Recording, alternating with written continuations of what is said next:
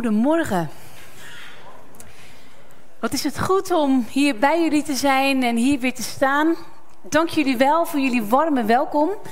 Niet alleen aan mij, maar ook aan Stefan en Emma, mijn gezin, die uh, vandaag ook zijn meegekomen. Ik zie er enorm naar uit om het komende jaar wat vaker bij jullie te mogen zijn. En Stefan en Emma zijn ook van plan om dan steeds uh, mee te gaan dus zo hopen we elkaar wat vaker te ontmoeten en elkaar te leren kennen. Goed, zoals ik al zei, het is, het is goed om hier te staan, maar als ik eerlijk ben ook best wel een beetje spannend. Het is uh, voor mij even geleden dat ik op het podium stond om te mogen preken. Acht maanden, dus dat is best wel even een tijdje. Maar ik ga vandaag spreken over dankbaarheid en ik sta hier ook met een dankbaar hart. Dat ik weer vanuit mijn hart Gods woord met jullie mag en kan delen. En Wilma heeft mij gevraagd om mee te doen in deze prekenserie. We zijn samen op weg naar Pinksteren. En dan denken we na over de verduurzaming van de gemeenschap. Dat de onderlinge verbondenheid, de relaties versterkt worden. Zodat we samen één familie in Jezus zijn. En Wilma is begonnen en heeft ons laten zien dat ze dat niet zelf heeft bedacht. Maar dat dit het gebed en het verlangen van Jezus zelf voor ons is. En Antoni sprak over hoe belangrijk het is dat als we in zo'n familie met elkaar omgaan, dat we eerlijk zijn. Dat we onszelf niet anders of beter voordoen dan, dan, dan wat we zijn of wat er in ons leven gebeurt, maar dat we authentiek en echt zijn naar elkaar. En Esther liet ons zien hoe belangrijk het is in de gemeente om beloftes te doen, om commitment te tonen en je daar ook echt aan te houden. Om trouw te zijn aan elkaar zoals God trouw is aan ons. En dan mag ik vandaag jullie meenemen in een zoektocht naar dankbaarheid als manier van leven. En dat doe ik graag. Uh, even kijken, daar is die. ik heb het boek De Keuze van Edith Eva Eger in één adem uitgelezen. Misschien ken je het wel. Wat een aangrijpend en inspirerend verhaal van deze vrouw die Auschwitz overleefde. Um, ze werd als jonge tiener samen met haar zus en ouders naar Auschwitz gedeporteerd. En haar ouders die werden eigenlijk direct naar de gaskamers gestuurd. En Edith en haar zus waren nog maar nauwelijks in leven toen ze eindelijk werden bevrijd. En tijdens haar verblijf in Auschwitz zag ze om zich heen dat veel mensen zich overgaven aan haat. En dat veel mensen niets meer met God te maken wilden hebben. Maar zij voelde als, als intuïtie uh, gewoon zo vanuit haar hart aan dat als er echt een God bestaat, dat hij werkelijk niets te maken heeft met de dingen die in dat kamp gebeuren. En dat God niet gaat over de selectie van wie er naar de gaskamers gestuurd wordt of die door de poorten het kamp in mag. Mensen, het kwaad doet dit. Het is ongelooflijk. Ze heeft de meest gruwelijke dingen gezien, maar dit is wat zij deed. Zij bleef zoeken naar tekenen van vriendelijkheid in mensen, die haar dan de hoop gaven dat het duistere kwaad nooit het licht zou kunnen doven en kunnen overwinnen. En na de oorlog emigreerde zij naar Amerika. En op de dag dat ze moeder werd, nam ze het besluit om, om nooit iets te delen over de verschrikkelijke dingen die haar in dat kamp zijn overkomen. Want haar kinderen mochten geen slachtoffer van een overlevende worden. Maar na een paar jaar, waarin ze heftig leed aan posttraumatische stress, kwam ze erachter dat dit eigenlijk niet werkte. Dat ze wel bevrijd was, maar dat ze niet in vrijheid leefde. En na een aantal jaar, toen er thuis wat meer rust kwam, had ze zich ingeschreven voor een studie psychologie. Ze was toen 39 en een twintiger, een student in de collegezaal, tikte op haar schouder en zei tegen haar: Hey Edith, jij hebt daar toch gezeten in Auschwitz? Ze kon haast geen ademhalen. Ze voelde zich op een vreemde manier betrapt, want dit was haar geheim. Hier praten ze niet over. En hij gaf haar een boekje van Viktor Frankl en zei... Nou weet je, hij heeft daar ook gezeten en het overleefd. En ik dacht, joh, misschien zou je het wel willen lezen. Ze nam het boekje aan. En pas toen thuis iedereen sliep. En ze heel lang met dat boekje op schoot had gezeten. Kon ze de moed verzamelen om het te openen en erin te lezen. En dit is wat zij las. Een persoon kan alles worden afgenomen, behalve één ding. De laatste van alle menselijke vrijheden. Namelijk in alle gegeven omstandigheden kunnen kiezen welke houding je aanneemt. Je eigen weg kunnen kiezen. En het lezen van deze woorden, dat deed het licht in Edith aan.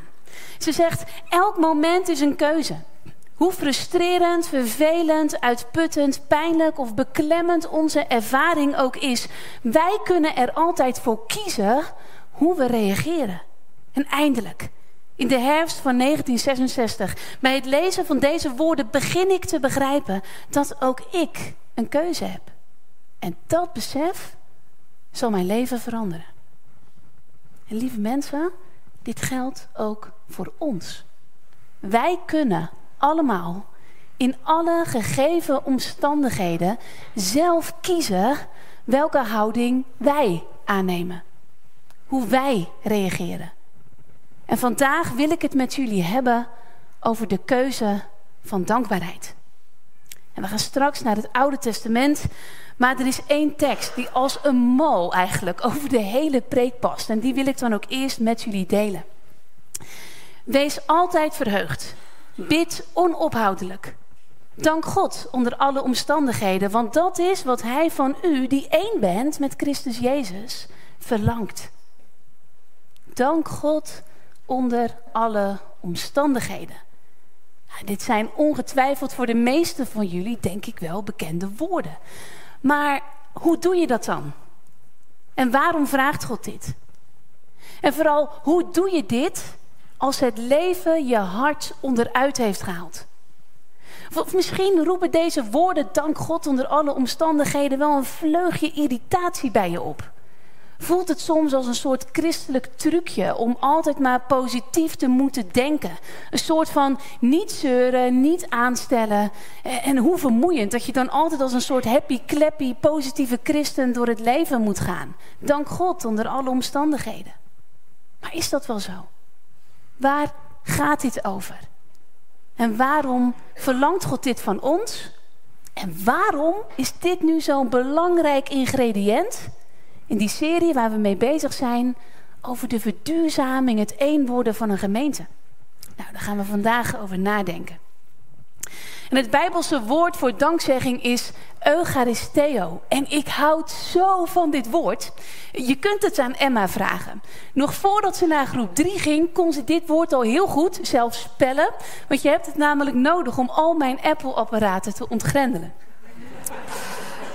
En zo is het voor mij ook gelijk een reminder om telkens opnieuw aan Eucharisteo te denken. Maar waarom houd ik zo van dit woord? Nou, niet omdat ik zal toegeven, ik eigenlijk stiekem ook wel een beetje een nerd ben. En heel erg van Bijbels Grieks houd en van woorden en daar graag me in verdiep. Maar ik houd van dit woord omdat het mediteren en kouwen op dit woord mijn leven, mijn geloofsleven echt oprecht enorm heeft veranderd. En daar deel ik vandaag later in de preek ook meer over. Maar stap voor stap. De wortel van het woord Eucharisteo is charis. En dat betekent genade. Maar er zit ook het woord gara in. En dat betekent vreugde. Eucharisteo. Dankzegging. Genade en vreugde. En die drie die horen eigenlijk onlosmakelijk bij elkaar. Dankzeggen, dat gaat over de genadegeschenken die je van God hebt ontvangen, die een echte, diepe vreugde in je leven geven. Dat is in één zin voor mij waar Eucharisteo over gaat. Maar goed, gaan jullie mee naar het Oude Testament. We gaan naar 2 Kronieken 20. Het is een van mijn favoriete verhalen uit het Oude Testament. En ik uh, lees het voor vandaag uit de Bijbel in gewone taal. Je kunt ze ook meelezen op de beamer.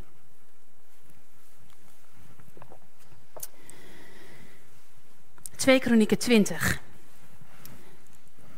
Een tijd later gingen de Moabieten en de Ammonieten op weg om koning Jozefat aan te vallen. Er gingen ook Menuïten mee. Jozefat kreeg hierover bericht van zijn boodschappers. Zij zeiden, er is een groot leger naar u op weg. Ze komen uit Edom aan de overkant van de Dode Zee en ze zijn al in Gazason Tamar. Dat is een andere naam voor Engedi. Jozefat schrok toen hij dat hoorde. Hij wilde de Heer om hulp vragen en hij gaf het bevel dat alle mensen in Juda een tijd moesten vasten. Uit alle steden van Juda kwamen de mensen naar het nieuwe plein voor de tempel in Jeruzalem. Ze kwamen de Heer om hulp vragen. En dan gaat Jozefat vastend in gebed en dan vat hij het in vers 12 eigenlijk heel treffend samen. En hij bidt, wij kunnen dit grote leger dat ons aanvalt niet tegenhouden. Wij zijn daar niet sterk genoeg voor. We weten niet wat we moeten doen, maar we vertrouwen op u. En dan spreekt de Heer door Jagaziel, een leviet tot het volk, en die zegt: Jullie hoeven niet bang te zijn voor het grote leger van de vijand. Morgen moeten jullie hen tegemoet gaan. En de volgende ochtend vroeg willen de soldaten er dan op uittrekken. Maar dan gaat koning Jozefat voor hen staan. En hij zegt, luister. Als jullie op God vertrouwen, dan zullen jullie winnen. En dan doet hij iets opmerkelijks. Hij roept de aanbidders naar voren. En hij geeft hen de opdracht om voor de soldaten uit te gaan. En dit is wat zij zongen. Dank de Heer. Zijn liefde blijft altijd bestaan. Dank de Heer. Zijn liefde blijft altijd bestaan. Een leger, tot de tanden bewapend, drie legers zelfs, is onderweg om hen tot de laatste man te vernietigen. En dan is dit de strategie. Aanbidding. Aanbidders lopen in al hun kwetsbaarheid voorop met als enige wapen dankzegging. En ze proclameren en zingen het uit. Dank de Heer, zijn liefde blijft altijd bestaan. Geen leger, geen aanval kan daar ook maar iets aan veranderen. Ze jubelen het uit. En, en, nu moet je, als je thuis nog eens doorleest, echt heel goed opletten en niet te snel lezen. Er staat dan, op hetzelfde moment gebeurde er iets met het leger van de vijand. Op het moment van hun dankzegging. De vijand raakte in de war. De Heer zorgde ervoor dat ze in paniek raakten en ze begonnen elkaar te bevechten. God had de overwinning behaald door dankzegging heen. En dan lezen we in vers 26 dat het volk bij elkaar kwam na de derde dag om de Heer te danken. Te danken voor zijn bewezen genade. Garis. En daarom heet die plaats nog steeds Emek Beraga, wat dal van dank betekent. En toen ze vandaag gingen, staat er dan, waren ze allemaal intens verheugd. Gara, Eucharisteo. Ze horen alle drie bij elkaar. Maar wat een verhaal. En wat me raakt is, is hoe Jozefat na een tijd van vasten en gebed begrijpt dat aanbidding niet iets is waar je in de tempel, in de dienst of via de livestream naar kijkt. Maar dat dat iets is wat je in het dagelijks leven doet. Dank God, want zijn liefde blijft altijd bestaan. Dat is zoveel meer dan een regel die we zingen. Moeten we ook zeker doen met heel ons hart, maar daar moet het niet bij blijven. Het is een uitnodiging om het daadwerkelijk in je leven toe te passen. Het te gaan doen. En ik weet niet in welke omstandigheden jij nu op dit moment verkeert. Welke dingen jij misschien uit het gebed van Jozefat eigenlijk wel herkent. Ik kan het niet tegenhouden. Ik ben hier niet sterk genoeg voor of ik weet even niet wat ik moet doen. Maar dit is wat ik wel weet. Wij hebben allemaal de strategie van Jozefat nodig. Dankzegging in al onze kwetsbaarheid. Voor de troepen en nog voor de overwinning uit. En dit verhaal dat deed me denken aan een verhaal van, van Corrie ten Boom... die samen met haar zus Betsy in het concentratiekamp Ravensbrück zat. Op een dag werden zij overgeplaatst naar een andere slaapzaal. En de slaapzaal waar zij naartoe gebracht werden... die was werkelijk vergeven van de vlooien. En Betsy besloot eigenlijk direct om God te danken. Maar Corrie, die verslikte zich behoorlijk in onze tekst. Ik kan me er iets bij voorstellen, niet waar? Ze dacht, nou, dank God onder alle omstandigheden. Dat is toch zeker wel exclusief vlooien. Maar toch maakte ze de keuze om met haar zus mee te doen en ze ging danken. En na het danken ontdekte ze dat de wrede gevangenbewaarders uit angst voor die vlooien weigerden om hun slaapzaal te betreden. En een intense vreugde midden in een concentratiekamp ontroert mij, schrijft ze dan. God had insecten gebruikt om een veilige plek voor hen te creëren waar de bewakers hen eindelijk met rust lieten. Waar ze konden lezen in de Bijbel die ze naar binnen gesmokkeld hadden. Waar ze op adem konden komen en voor elkaar konden bidden. Oh, dank de Heer. Zijn liefde blijft altijd bestaan. En Jacobus die, die drukt ons iets heel erg belangrijks op het hart. Wat werkelijk alles te maken heeft met dankzeggen onder alle omstandigheden. Hij zegt, ga er niet aan voorbij jongens, wees opmerkzaam, vergis je niet. Al het goede wat je geschonken wordt, komt van de hemelse vader. Maar je kunt een geschenk alleen aannemen als je in het hier en nu opmerkzaam en met open handen leeft. En God weet, God weet dat er gedurende dit leven zoveel kan gebeuren, waardoor we eigenlijk een soort van onze handen gaan sluiten. Dat we onze blik naar binnen keren, ons hoofd laten hangen. Die ene diagnose, dat ene onvergetelijke telefoontje, die afwijzing, of die teleurstelling waar je eigenlijk nooit echt overheen bent gekomen. Wat waren omstandigheden? Wat was het moment waardoor jij je handen misschien wel hebt gesloten en je minder opmerkzaam bent geworden? Weet je, wij leven eigenlijk allemaal van moment tot moment. En vaak zijn we zo gehaast om, om in die paar momenten van alles voor elkaar te moeten krijgen. Of blijven we hangen, vastzitten misschien wel in een moment uit het verleden. Waar we niet los van kunnen komen. Of staren we op ons blind, op, op een toekomst, een moment wat we ooit willen gaan bereiken. En doordat we dat doen, gaat eigenlijk het hier en nu aan ons voorbij. Het moment waarin we werkelijk leven. En omdat we dat doen, maakt dat dat we eigenlijk niet opmerken dat de Vader ons vol liefde steeds geschenken van genade wil geven. En daarom verlangt God er intens naar. Dat wij kiezen om te gaan danken onder alle omstandigheden. Omdat Hij weet dat dit het is wat ons gaat helpen om veel bewuster in het moment te leven. Het moment waar Hij ons genade wil geven. Dank God onder alle omstandigheden. Dat is geen onmogelijke opdracht. Het is een reddingsboei. Juist als het leven pijn doet of heel verwarrend is. Dankzegging is in deze gebroken wereld eigenlijk als een soort zalf voor je ogen, waardoor we in alle omstandigheden, te midden van alle gebrokenheid, Gods liefde blijven zien. En God zegt dat niet alleen in zijn woord van een afstand. Nee, hij kwam heel dichtbij. Jezus liet ons het leven van dankzegging onder alle omstandigheden zien. Als er vijf broden en twee vissen in zijn handen worden gelegd, dan dankt hij God voor het goede in zijn handen. En na het danken vermeerdert God wat gezien de omstandigheden echt de moeite niet leek, tot meer dan genoeg. Jezus, bij het graf van een vriend, waar de tranen over zijn wangen rollen, kijkt omhoog naar de hemel. Is het u wel eens opgevallen? Wat is het eerste wat hij dan zegt? Vader, ik dank u. Ik dank u.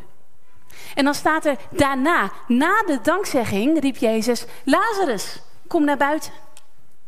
Maar wat me nog het meest van allemaal raakt, in de nacht dat Jezus verraden en gevangen genomen werd en hij wist precies welk lijden hem te wachten stond, in die nacht, s'avonds bij de maaltijd, pakte hij een brood en dankte God. Jezus dankt God op de avond van zijn lijden. Hij dankt. En hij vertrouwt in alle omstandigheden in de onwankelbare, volmaakte liefde van zijn vader die altijd zal bestaan. Overal, Ik heb maar drie voorbeelden genoemd, maar lees het evangelie maar door. Werkelijk, overal. Dankzegging, onder alle omstandigheden. Naast de tranen, de pijn, de angst en de onzekerheid. Het sluit elkaar niet uit. Het staat naast elkaar. Dankzegging, overal, voorafgaand aan het wonder. Voorafgaand aan de overwinning. Vertrouwend op Gods onwankelbare liefde. En niet alleen bij Jezus zien we dit, dit Eucharisteo-leven, maar ook bij Paulus. Paulus weet, dit is niet alleen een belangrijke keuze die elk afzonderlijk lid in de gemeente, elke volgeling van Jezus zelf moet maken, maar dit is ook essentieel voor ons als gemeente. Want Paulus weet, de perfecte gemeente, die bestaat niet.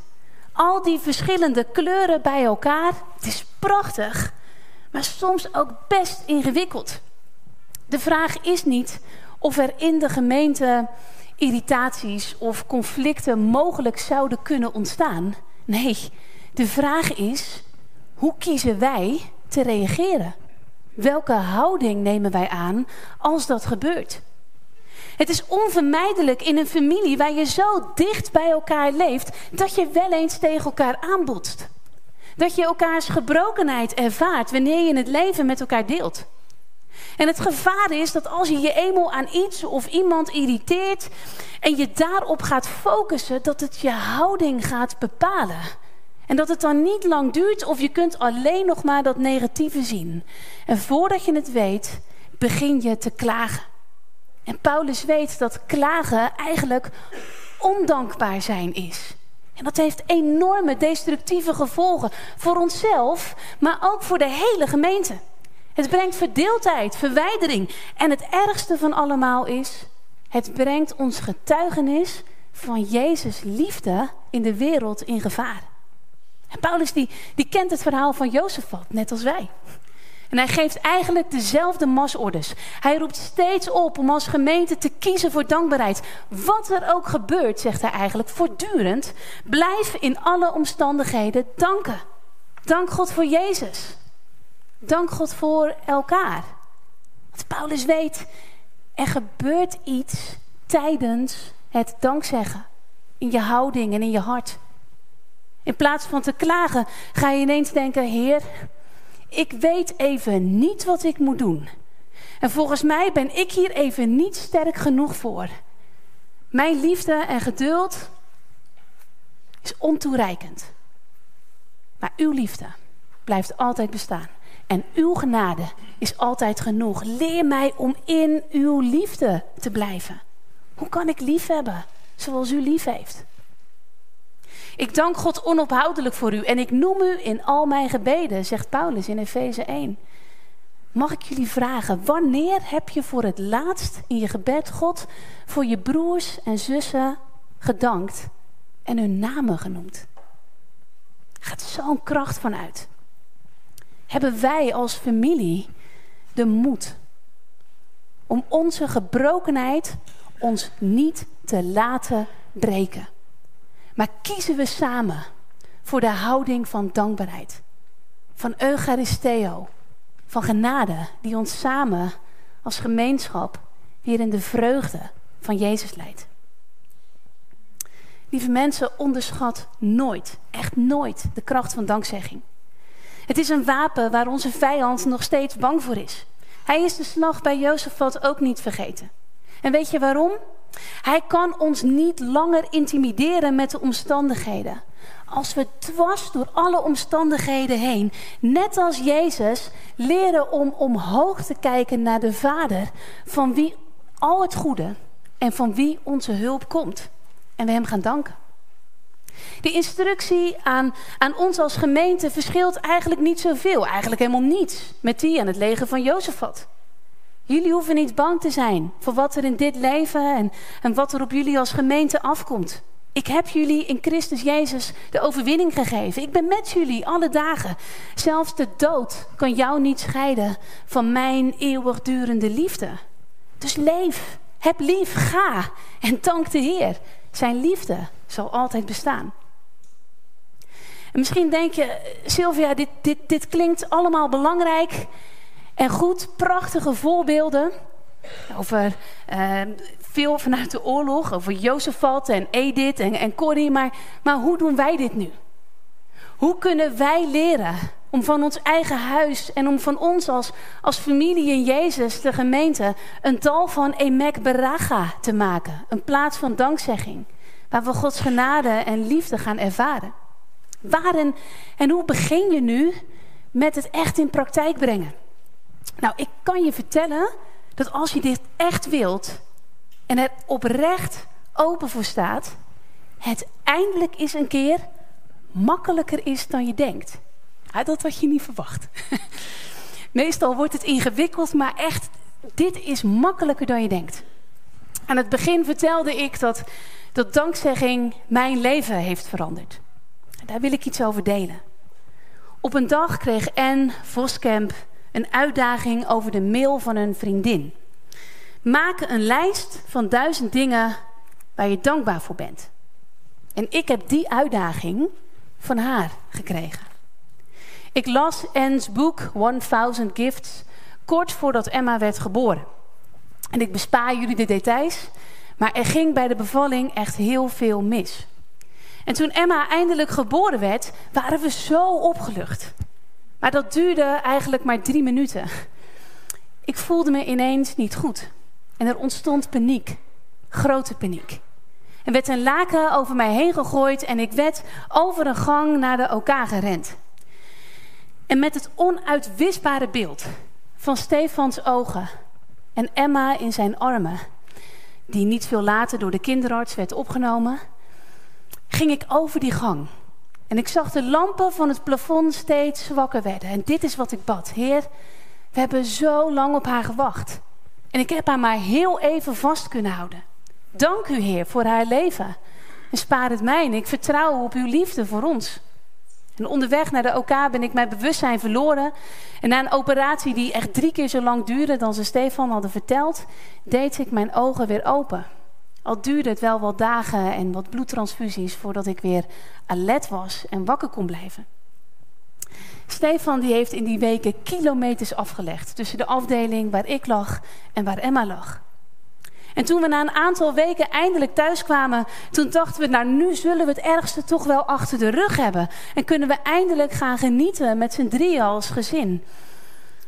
Maar we zijn als gezin de eerste jaren door een enorm moeilijke periode gegaan, waarin we met Emma vaker in het ziekenhuis waren dan thuis. Maar toen ik net thuis kwam uit het ziekenhuis, toen moest ik steeds denken aan die lijst van N. En het irriteerde me een beetje, maar het liet me niet los. Dus ik gaf me gewonnen en dacht: oké, oké, ik begin wel te schrijven. Dus ik begon. Eén. Eindelijk met z'n drieën thuis. Mijn eigen bed, schone lakens. Twee. Ah, pianomuziek van Chopin. Eindelijk verlost van dat Sky Radio. Drie. Een dikke laag jam op een beschuit. Vier. Het geluid van de laatste snik als het tegen mijn schouder aan in slaap valt. Vijf, ja, de geur van koffie in de morgen. En ik voel tijdens het schrijven een glimlach op mijn gezicht tevoorschijn komen. Ik lach.